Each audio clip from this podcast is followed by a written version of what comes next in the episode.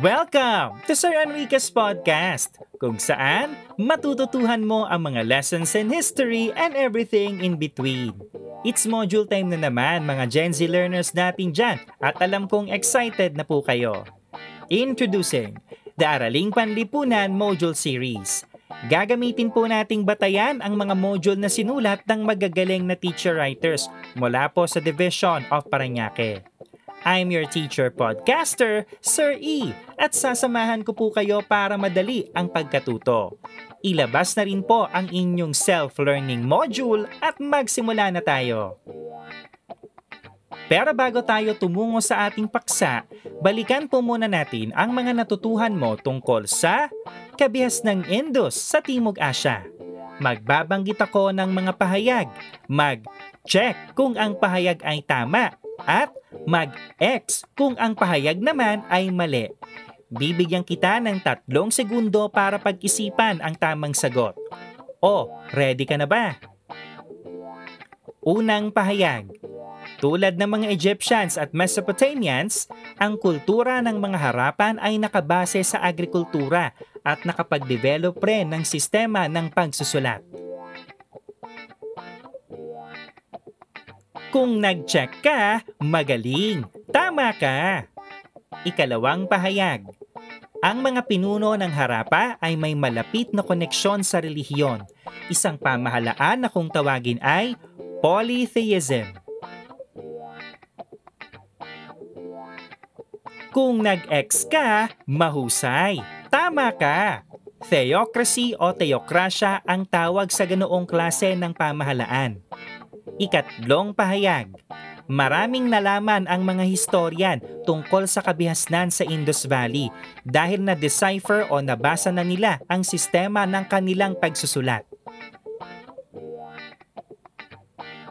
Kung nag-X ka, tama ka na naman. Hindi pa na-decipher ng mga historian ang Indus Valley script. Ikaapat na pahayag isa sa mga pinakamahalagang nagawa ng mga taga Indus Valley ay ang sopistikadong city planning. Kung nag-check ka, bravo! Tama ka! Ikalimang pahayag. Inorganisa ng mga Aryan ang kanilang lipunan sa apat na grupo. Brahmin, Kshatriya, Vaishyas, at Shudras.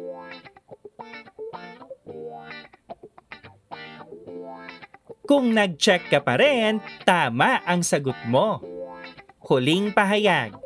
Tinitignan ring dahilan ng pagbagsak ng Indus Valley ang pagsalakay ng mga Assyrian noong 1500 before Common Era. Kung nag-X ka, you've got it right.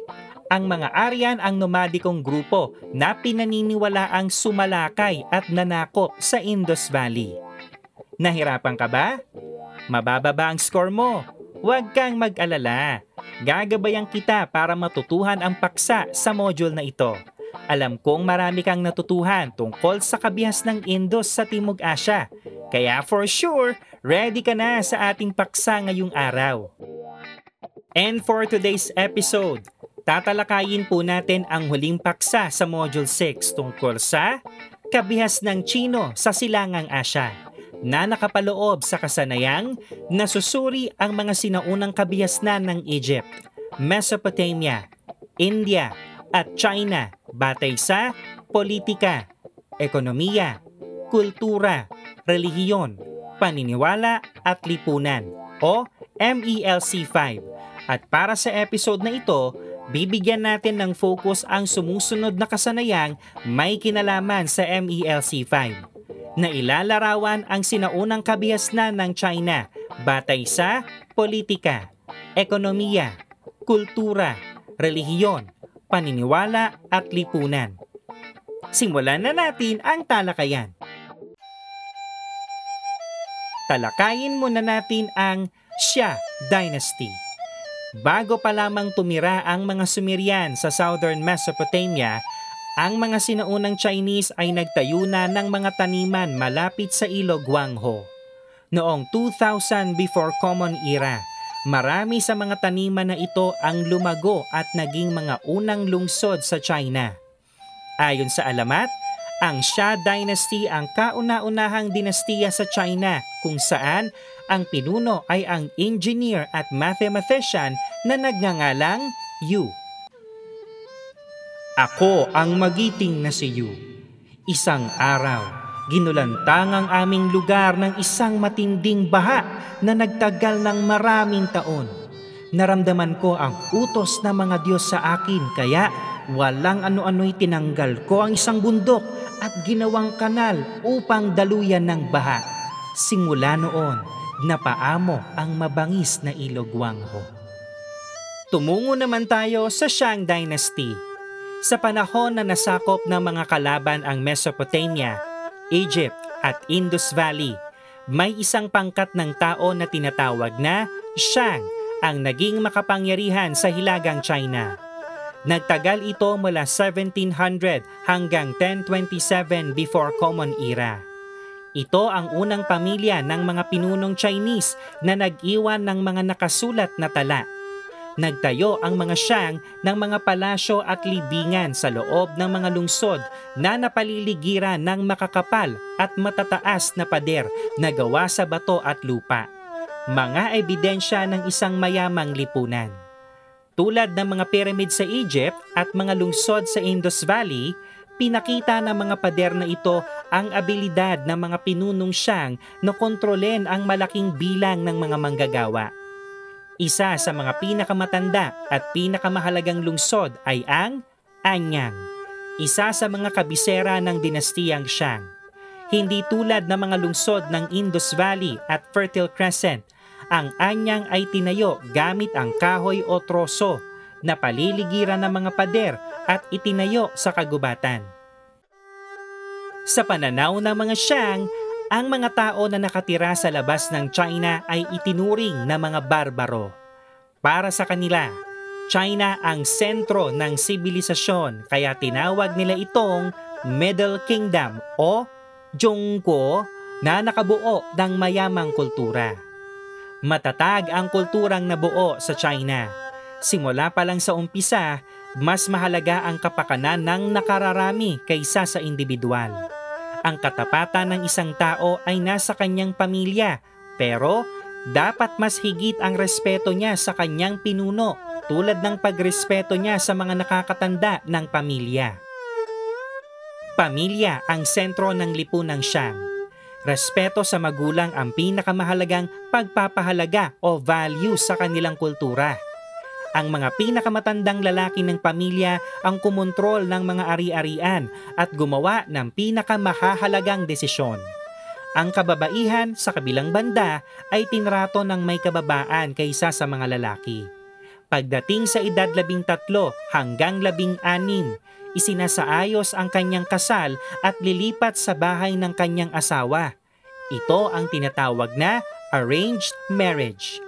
Sa pamamagitan lamang ng pagkakaroon ng anak na lalaki, siya'y magkakaroon ng pagkakataong gumanda ang estado ng kanyang pamumuhay. Ang lipunan ng siyang ay nakahati sa pagitan ng mga maharlika at mga paisano o magsasaka. Isang mahalagang hukbo na pinamumunuan ng isang hari ang namamahala sa siyang. Kontrolado ng mga pamilyang ito ang lupa at mga pamayanan. Nagpapadala rin sila ng tributo o kabayaran sa hari kapalit ng proteksyon. Ang konsepto ng pamilya ay malapit sa relihiyon naniniwala ang mga siyang na ang espiritu ng mga yumaong pinuno ay may kapangyarihang magdala ng swerte o kamalasan sa mga nabubuhay na miyembro ng pamilya. Sa kanilang paniniwala, nagsilbing tulay ang mga espiritu na ito para makausap nila ang mga Diyos tulad ni Shangdi, ang pinakamataas na Diyos sa paniniwalang Shang. Para makausap si Shangdi, gumagamit sila ng mga oracle bones na galing sa hayop o shell ng pagong kung saan inuukit ng manguhula ang mga nais itanong sa mga Diyos. Pagkatapos, tinutusok nila ito ng mainit na mahabang bakal hanggang sa magkaroon ito ng mga crack. Gamit ang mga crack, babasahin ng manguhula ang sagot di umano ng mga Diyos. Sinasabing nag-evolve ang kasalukuyang Chinese characters sa mga pictograph na inukit sa mga oracle bone na ito. Alamin naman natin ang kwento ng Cho Dynasty. Noong 1027 before Common Era, isang grupo ng mga tao na tinatawag na Cho ang nagpatalsik sa mga Shang at nagtayo ng panibagong dinastiya. Maraming hiniram ang mga Cho sa kulturang Shang, bagamat nagdala pa rin sila ng mga bagong ideya sa kabihas ng Chinese. Upang mabigyang katwiran ang kanilang pananakop, dineklara ng mga Cho na ang huling haring Shang ay isang mahinang pinuno kaya binawi daw ng mga Diyos ang kanyang kapangyarihan at binigay ito sa mga Cho. Sa loob ng mahabang panahon, ang ganitong paniniwala ay na-develop sa ideya na ang autoridad ng mga hari ay nanggagaling sa kalangitan kung saan ang mga mabubuti at makatwirang pinuno lamang ang pinahihintulutang mamuno. Tinatawag itong mandate of heaven o basbas ng kalangitan. Kaya kung ang pinuno ay masama, maaaring bawiin sa kanya ng mga Diyos ang mandate of heaven. Ito ay naging sentro sa pagtingin ng mga Chinese sa pamahalaan. Ang mga baha, mga rayot o kaguluhan at mga kalamidad ay tinignan bilang mga signos na hindi na natutuwa ang mga Diyos at mga ancestral spirits sa pamamalakad ng isang hari. Sa kasong ito, maaaring maipasa ang basbas ng kalangitan sa ibang maharlikang angkan at sumibol ang isang bagong dinastiya. Tinatawag itong dynastic cycle o ang pattern ng pag-usbong, pagbagsak at pagpapalit ng mga dinastiya. Paano ito nagaganap? Una, nakuha ng bagong dinastiya ang mandate of heaven at ang kapangyarihan. Naibalik rin ito ang kaayusan at kapayapaan. Ikalawa, naitaguyod ng bagong dinastiya ang kapayapaan at kasaganahan kaya nanatili ang mandate of heaven sa kanila. Ikatlo, sa pagdaan ng panahon, naging korap ang dinastiya at unti-unting humina ang kapangyarihan ng pamahalaan. Tinaasan ang singil ng buwis sa mamamayan. Ikaapat, sumulpot ang mga baha, taggutom, rebelyon at mga pagsalakay.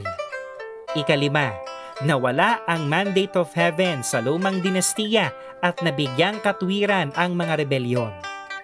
Ika-anim, napatalsik ang lumang dinastiya sa pamamagitan ng rebelyon at karahasan at umusbong ang bagong dinastiya. At muli, magpapatuloy ang cycle na ito. Kinontrol ng Chou Dynasty ang malawak na kalupaan ng China. Upang mapamahalaan ito, binigyan ng kapangyarihan ang royal family at mga maharlika upang kontrolin ang iba't ibang bahagi ng China. Dito na nagsimula ang feudalismo, isang sistemang politikal kung saan binigyan ng eksklusibong karapatan ang mga maharlika at mga landlord para gamitin at kontrolin ang mga lupang pagmamayari ng hari. Bilang kapalit, ang mga landlord naman ay magbibigay ng katapatan sa hari, serbisyong militar at proteksyon sa mga taong nasasakupan niya. Sa simula, nakatira sa maliliit na bayan ang mga landlord na kontrolado ng mga pinunong Cho. Unti-unting lumakas ang mga landlord simula nang maging mga lungsod ang maliliit na bayan. Hindi nagtagal, tinanggap ng mga tao ang pamumuno ng mga landlord na ito at niyakap ang kaugaliang Cho. Dahil dito, mas naging malaya ang mga landlord mula sa mga hari. Dumami ng dumami ang mga landlord hanggang sa naglaban-laban sila para sa kayamanan at teritoryo. Sa mahabang panahon na tumagal ang Cho Dynasty, mapayapa at matatag naman ang imperyo, ngunit unti-unti ring humina ang kapangyarihan nito. Noong 771 before Common Era, sinalakay ng mga nomadikong tribo mula sa Hilaga at Kanluran ang kabisera ng Cho at pinagpapatay ang miyembro ng royal family. May ilang nakaligtas at nagtatag ng bagong kabisera sa Loyang. Sa kabilang banda, ang mga haring Cho sa Loyang ay halos wala ring kapangyarihan at hindi makontrol ang mga maharlika at landlord doon. Dahil dito, naging talamak ang pag-aaway ng mga landlord at dineklara ang mga sarili bilang hari sa kanilang mga teritoryo. Dahil sa mga kaguluhang ito, tinawag ang panahon bilang Warring States Period o ang panahon na bumagsak ang mga pagpapahalaga at magagandang kaugaliang Chinese. Ang kaguluhang ito ang magbibigay daan sa pagkunlad ng tatlong pangunahing sistemang etikal o filosofiya sa China. Ang Confucianism, Taoism, at Legalism.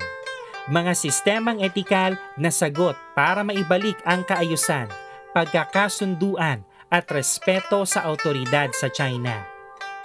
May iba't ibang layunin ang mga pilosopiyang ito.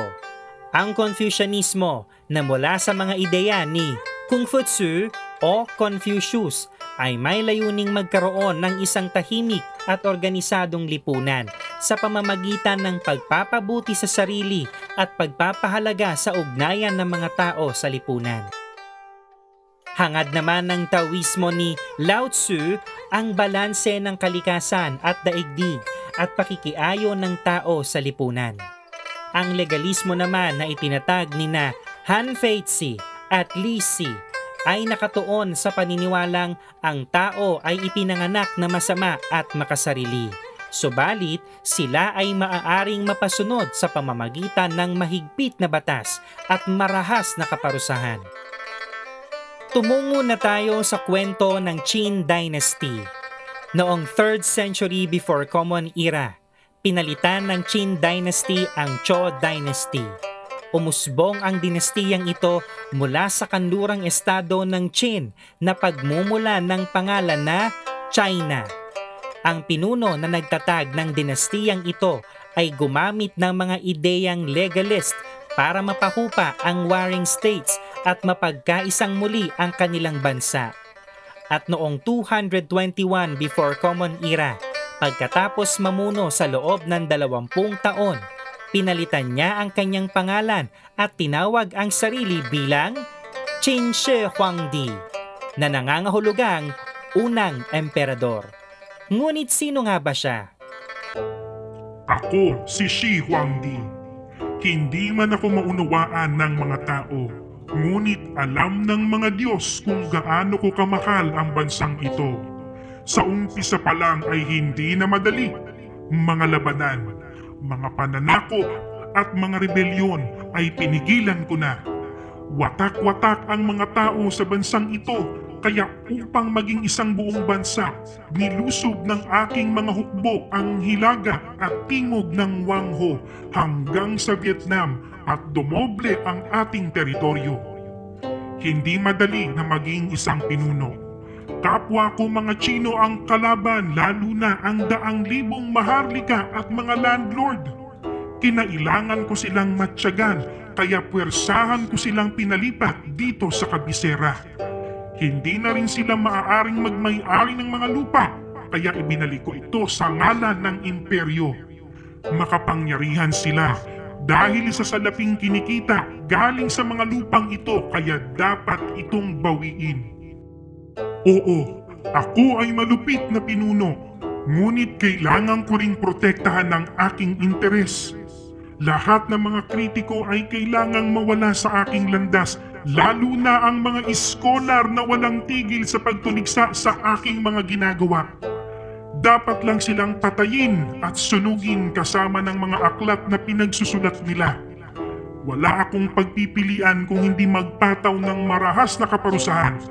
Dahil kung hindi, paano naman ako? Paano naman ang mahal kong China? Kailangan ko ring protektahan ng bansang ito hindi lamang sa mga maharlika at kritiko kung hindi lalo na sa mga nomadiko sa hilaga. Alam kong galit ang mga tao sa akin dahil pwersahan ko silang pinagtrabaho sa proyektong ito. Ngunit naprotektahan naman ng bansa dahil sa dakilang pader na ito ang pinagmamalaki kong Great Wall na pinaghirapan nyo dating lahat. Tunay na mahal nyo ang bansa Gusto ko lang malaman kung nagtrabaho ba talaga kayo dahil sa pagmamahal sa imperyo o sa takot ninyong mamatay. Sang-ayon ka ba sa mga ginawa ni Shi Huangdi? Bakit o bakit hindi? Sa kabila ng negatibong tingin sa kanya, may mga nagawang maganda si Shi Huangdi sa China. Nagpatupad siya ng sentralisasyon kung saan nagpatayo siya ng isang malawak na network ng mga kalsada. Pinag-utos din niyang gawing standard o pare-pareho sa buong China ang sistema ng pagsusulat, mga batas, gagamiting pera, sukat ng timbang at maging sukat ng mga kasangkapan. Lumakas din ang produksyon ng pagkain dahil sa mga proyektong pang-irigasyon. Umunlad ang kalakalan dahil sa mga kalsada. Sa kabila ng maunlad na ekonomiya, malupit maningil ng buwis ang rehimeng Qin. Dito pinakita ni Shi Huangdi na para mapagkaisa at maiayos ang China, kailangan niyang maging isang malupit na pinuno. Sa puntong ito ay talakayin naman natin ang Han Dynasty. Tumagal ang Qin Dynasty sa maikling panahon lamang. Pagkatapos mamatay ni Shi Huangdi, pinalitan siya ng kanyang anak na isang mahinang pinuno. Tatlong taon. Pagkatapos lamang maluklok ng anak ni Shi Huangdi, nag-alsa ang mga pesanteng Han dahil sa mataas na buwis, sa pilitang pagtatrabaho at malupit na pagpaparusa. Noong 202 before Common Era, napalitan ang Qin Dynasty ng Han Dynasty, isa sa mga pinakamahaba sa kasaysayan ng China na sobrahang naimpluwensyahan ang kanilang bansa kaya marami pa rin sa mga Chinese ngayon ang itinuturing ang sarili bilang People of the Han. Isa sa mga pinakamahusay na pinuno ng Han Dynasty ay si Liu Bang.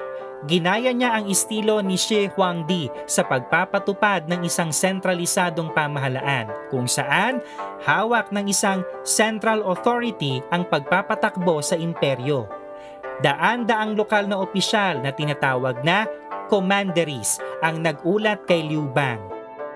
Upang hindi kamuhian ng mga tao tulad ng nangyari kay Shi Huangdi, binabaan ni Liu Bang ang buwis at naging makatao ang mga pagpaparusa. Kaya naman, siya ay minahal ng mga tao.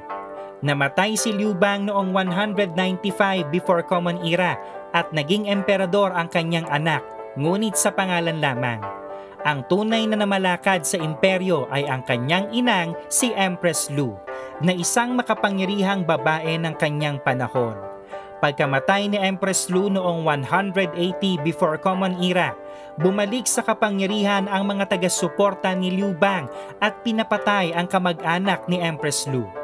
Hindi nagtagal, naupo sa trono ang apo sa tuhod ni Liu Bang na nagngangalang si Wu Di na pinagpatuloy ang sentralisadong pamahalaan ng kanyang lolo. Ako si Woody.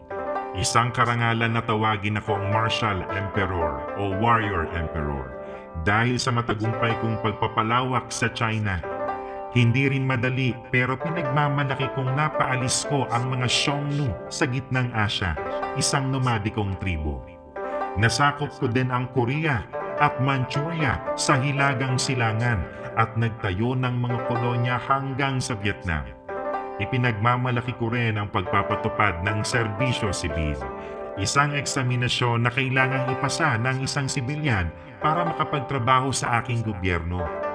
Daang libong Chinese ang nabigyan ko ng trabaho at mga posisyon sa pamahalaan sa aking panahon. Bukod sa serbisyo sibil, nagbigay rin ako ng mga posisyon sa mga aplikante na may kaalaman sa mga katuruan ni Confucius.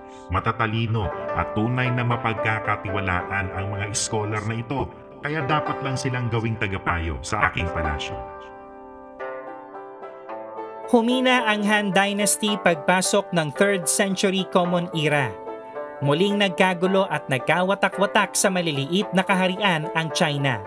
Sa loob ng tatlong daang taon, namayani ang kaguluhan. Walang iisang pamahalaan ng umiral at maraming sumulpot na kaharian at mga landlord hanggang sa bumagsak ang Han Dynasty. At yan ang mga dinastiya ng China sa sinaunang panahon Ngunit tatandaan po na hindi nagtapos ang kasaysayan ng China sa Han Dynasty. Sinundan pa ito ng mga dinastiya na kasabayan ng gitnang panahon hanggang modernong panahon sa Europe at ibang bahagi ng mundo. Ang Han Dynasty ay sinundan ng Shui Dynasty. Ito ang panahon kung saan napag-ugnay ang hilaga at katimugang bahagi ng imperyo sa pamamagitan ng Grand Canal. Sinundan naman ang Shui ng Tang Dynasty. Ito ang panahon kung saan naging malawakan ang pagpapatupad ng eksaminasyon ng serbisyo sibil alinsunod sa Confucian Classics para sa mga nagnanais na pumasok sa burokrasya o tanggapan ng pamahalaan. Sumunod naman dito ang Sung Dynasty. Sa panahong ito, umunlad ang mga commercial cities at naitatag ang mga commercial guilds. Sinundan naman ito ng Yuan Dynasty, isang pangalang nagmula sa Imperyong Mongol. Sumunod naman ang Ming Dynasty, ang kahuli-hulihang dinastiyang galing sa katutubong Chinese. Sa panahong ding ito, muling nabigyang diin ang Chinese cultural ethnocentricity bilang reaksyon sa mga Mongol. At ang pinakahuling dinastiya ng China ay ang Qing Dynasty, ang panahon kung saan naharap ang China sa epekto ng pagpapalawak ng mga Europeo at Amerikano. Sa panahong ding ito, naganap ang mga tanyag na pangyayari gaya ng Opium Wars, Taiping Rebellion, Sino-Japanese War, at Boxer Rebellion. At yan ang ating aralin sa araw na ito. Alam kong marami ka nang natutuhan, kaya para mapagtibay ang iyong pangunawa sa paksa, sagutan naman natin ang karagdagang gawaing ito. Magtatanong muna ako. Bibigyan kita ng tatlong segundo para piliin ang tamang sagot. O, ready ka na ba? Unang katanungan. Sino ang pinuno ng malaalamat na dinastiyang siya na pinaniwalaang nagpahupa daw sa isang dakilang baha sa China noong sinaunang panahon? Emperor Yu o si Shi Huangdi? Kung Emperor Yu ang sagot mo, tama ka. Ikalawang katanungan. Naniwala ang mga siyang na ang espiritu ng mga yumaong ninuno ay may kapangyarihang magdala ng suwerte o kamalasan sa mga nabubuhay na miyembro ng pamilya. Tama o mali? Kung tama ang pinili mo, you've got it right. Ikatlong katanungan. Ano ang tawag sa paniniwala na ang autoridad ng mga hari ay nanggagaling daw sa kalangitan kung saan ang mga mabubuti at makatwirang pinuno lamang ang pinahihintulutang mamuno? Dynastic cycle o mandate of heaven? Kung mandate of heaven ang sagot mo, bravo! Tama ka! Ikaapat na katanungan. Ano ang ibig sabihin ng pangalang Chen Shi Huangdi? Unang emperador o dakilang emperador? Kung ang sagot mo ay unang emperador, magaling. Tama ka. Huling katanungan. Ano ang tawag sa eksaminasyon na kailangang ipasa ng isang sibilyan para makapagtrabaho sa gobyerno? Forced labor o civil service? Kung civil service ang pinili mo, tama ang sagot mo. Naka-perfect 5 points ka ba? Kung hindi, okay lang yan. Makakabawi ka pa sa mga susunod na gawaing ito na nasa Module 6. Tiyakin lamang na napakinggan mo ang podcast episodes tungkol sa kabihas ng Mesopotamia at kabihas ng Indus. Magbabanggit ako ng mga bagay sa kasalukuyan. Piliin ang check kung ang nabanggit na bagay ay nag-ugat sa mga sinaunang kabihasnan at X naman kung hindi. Bibigyan kita ng tatlong segundo upang pag-isipan ang tamang sagot. O, ready ka na ba? Unang bilang. Porcelana. Kung ang pinili mo ay check, tama ang sagot mo. Ikalawang bilang, palikuran. Kung ang pinili mo ay check, you've got it right. Ikatlong bilang, mga kanal at estero. Kung ang pinili mo ay check pa rin, tama ka dyan. Pagyamanin pa natin ang iyong mga natutuhan sa pamamagitan naman ng gawaing ito. Tiyakin lamang po na napakinggan ang podcast episodes tungkol sa kabihas ng Mesopotamia at kabihas ng Indus. Tukuyin kung sa anong sinaunang kabihasnan na bibilang ang mga babanggitin kong ambag. Piliin ang A. Kung ito ay galing sa kabihas ng Mesopotamia. B. Kung sa kabihas ng Indus. At C. Kung ito naman ay sa kabihas ng Chino. Bibigyan kita ng tatlong segundo para piliin ang letra ng tamang sagot. O, ready ka na ba? Unang bilang. Paggamit ng oracle bone sa panguhula. Kung ang pinili mo ay letrang C, tama ang sagot mo. Ikalawang bilang. Code of Hammurabi. Kung ang pinili mo ay A, tama ka. Ikatlong bilang. Sistema ng mga kanal. Kung ang pinili mo ay letrang B, you've got it right. Tapos na ang ating talakayan. Pero bago kita iwan, subukan mo muna ang iyong natutuhan sa paksang tinalakay natin. Tiyakin lamang na napakinggan po ang podcast episodes tungkol sa kabihas ng Mesopotamia at kabihas ng Indus. Magbabanggit ako ng mga katanungan. Bibigyan kita ng limang segundo para piliin ang tamang sagot. O, ready ka na ba? Unang katanungan. Ano ang tawag sa templong maraming palapag at dambana ng Diyos at Diyosa ng mga Sumerian? A. Great Wall of China B. Hanging Gardens C. Persepolis o letter D. Ziggurat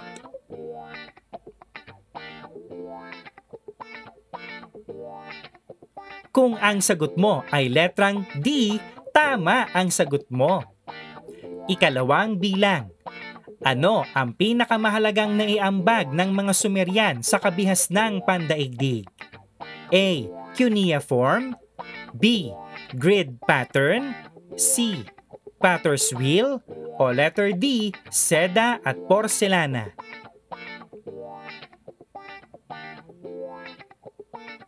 Kung ang sagot mo ay letrang A, tama ka. Ikatlong bilang. Paano naiiba ang tungkulin ng hari sa dinastiyang Shang sa tungkulin ng hari sa kabihas ng Indus at Sumer? A. Ang hari sa kabihas ng Shang ay pampolitika lamang? B. Nagsasagawa ng sakripisyo para sa mga tao ang hari ng dinastiyang Shang? C.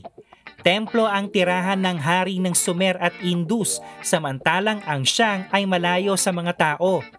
O letter D, nakasentro sa gawaing pangrelihiyon ang tungkulin ng hari sa kabihas ng Indus at Sumer.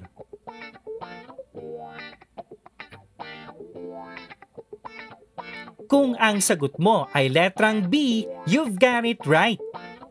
Ikaapat na bilang. Bakit tinagurian ang kabihas ng Indus na isang organisado at planadong lipunan? A. Pinamumunuan ng isang paring hari? Letter B. Naging mapayapa ang mga nakatira sa kabihas ng Indus? C. May maayos na pamumuhay ang mga tao sa kabihas ng Indus? O letter D. Ang mga bahay ay may pare-parehong sukat at may sistema ng kanal.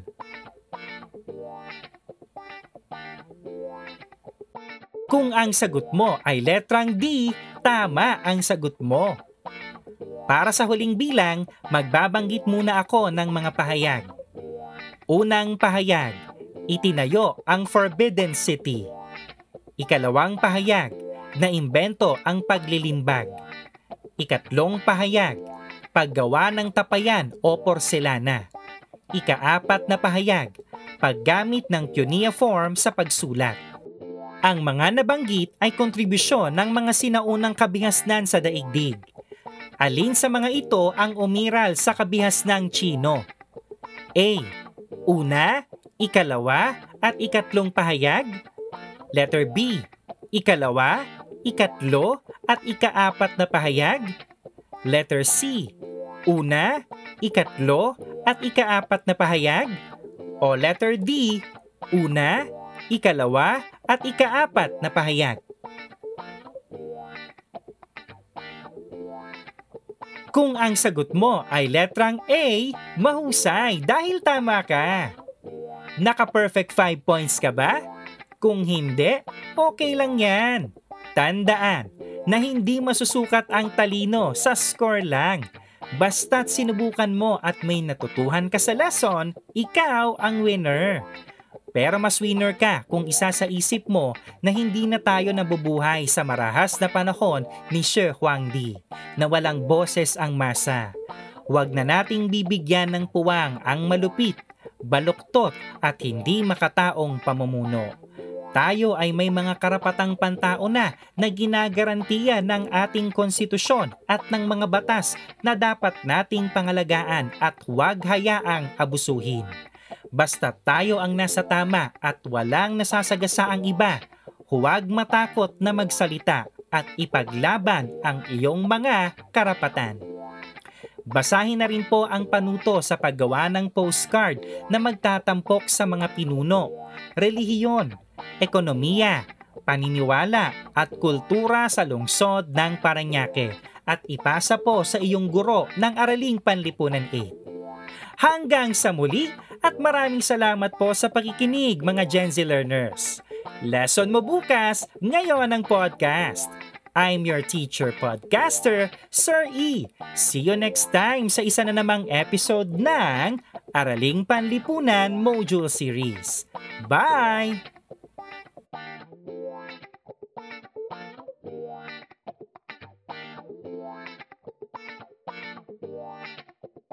Bye.